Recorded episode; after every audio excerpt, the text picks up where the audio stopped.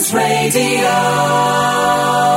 Well, it's always lovely to have guests in the studio. Unfortunately, we can't have them in the studio at the moment. Hopefully, that won't be uh, lasting for much longer. But it's equally nice to be able to speak to people on the phone. And I'm really happy to uh, be joined by Meg from a band called Breathe uh, on the phone now. Good morning. How are you? Hi, Alan. I'm great. How are you? Yeah, good. Looking forward to this. Um, I've been listening to the music over the week. I really enjoy it. I've got to say that with completely unbiased opinion. Um, And um, not only the track you sent me that's released this week, and we'll talk about that later, but the other tracks you sent me as well. I think they're very, very good. Oh, thank you. well, we put a lot of love and effort into them over the last year, so it's Yeah. great to hear that. Yeah, so how, how was 2020 difficult as musicians? How did you get on? Um, I guess for us it was actually quite a positive and productive year. Um, I think a lot of musicians obviously were reliant on um, gigs and you know live streams and things like that. So obviously the, the gigs couldn't happen, and so they all reverted to doing quite a few live streams. Um, online, we we focused on getting a whole lot of songs out. So we re- recorded and released 15 singles throughout the whole of last year. So That's a heck, got- heck of an output, isn't it? Well, yeah, well, we were supposed to go into the recording studio. I think it was April. We had dates booked to go and start recording all our singles, um, and then obviously that couldn't happen. So we um, dusted off uh, Pete's old eight-track and got that fired up and started recording at home. And uh, so yeah, that's what we that's what we focused on doing last year. Right, that's brilliant. I mean, 15, 15 releases in a year is, is quite phenomenal, isn't it? Well, yeah, it was hard work. Um, obviously, we had to get a lot of input from um, other musicians, all remotely as well. So, you know, it definitely wasn't easy. And then we had to send it off um, to a studio to be mixed properly. So there was a lot, a lot of backwards and forwards, but um, it was definitely worth it. And we've learned a lot over the last year and how we can do it all ourselves as well. So it was great. Yeah, so you can cut out a lot of the expenses of using studios now. Well, we still do need the studios to do. Yeah, you need the master at the end, yeah, yeah. Yeah, definitely. um, you know, obviously we're, we're working on equipment at home, which isn't always state of the art. So once we've got the different parts down and we send them off to um, a studio to get them lined up properly and mixed a little bit more professionally. Um, but 90 percent of the work's already done by the time we're sending it off to them. So yeah, it's been great. Yeah, no, say, I've, I've been reading your little blurb. um, got to say, it was in tiny print. I've had to enlarge it. See, my eyes are not, not that good. You say you're a Surrey-based band, but that's not a Surrey accent, is it? Uh, no, I'm originally from South Africa about 20 years ago, so um, it's surprising that you can hear that. Yeah. Not many people pick up the accent, but um, I, I've been in England since 2002, I think it was. Yeah, I arrived 2002, so quite a while back.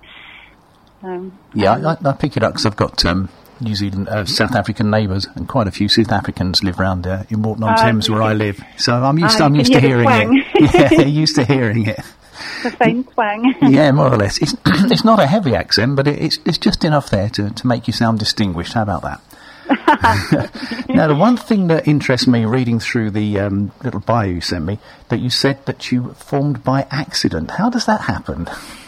Uh, well, Pete and I met in a bar um, As in you do. 2019. Yeah, uh, we, we both had our own bands at that time as well. Um, Pete, Pete plays in a in a hardcore punk band, um, and I had another slightly more pop melodic rock kind of band. Um, yeah, we we just you know we went off to an open mic together and got up on stage and performed a couple of songs, and I guess it just kind of took off from there. And very well done too. I mean, I see you working with uh, Major Baldini. Yes.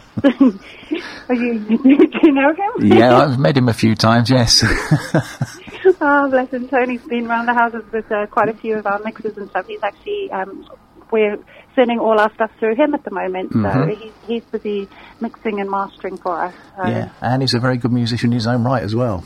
Oh, yeah, he's brilliant. Yeah. Amazing drummer. Yeah, he's, Yeah. he's released some amazing things as well. Yeah, not just with one band. He was working at one time with three or four at a time, wasn't he? As I remember rightly. Yeah, and he works at a, a really rapid pace as well. He's a Yeah. demon when it comes to work. So, Yeah. it's been great working with him. Yeah, good. So now, Bree, you basically all play all your original music. Um, quite a variety of instruments that you play as well, aren't there? Just between just the three of you. Yeah, we, we like to uh, somehow just bring in all these weird and wonderful instruments. sometimes they work and sometimes they don't. it's always an experiment. Yeah, um, I'm looking around here. I mean, you've you worked with lots of other people as well, haven't you? Um, quite a lot, actually. You mentioned three here, two of whom I've heard of. Um, I haven't, but. Um, how does how does it work with these people? Do you just sort of get together with a collaboration? I mean, over the fifteen singles that you released, and there was a, an EP as well, I believe. I think wasn't there something like that? Um, do you work with the same group of musicians, or are you open to sort of finding anybody new and, and letting them join in with you, just to see it scientific, or, or uh, not scientifically, uh, experimentally, whether it's going to work? Yeah, I mean, you know, obviously it's it's nice to keep creating new and different sounds, and sometimes you know, those, those influences come from different people. Um, so we, we do love the collaborating process.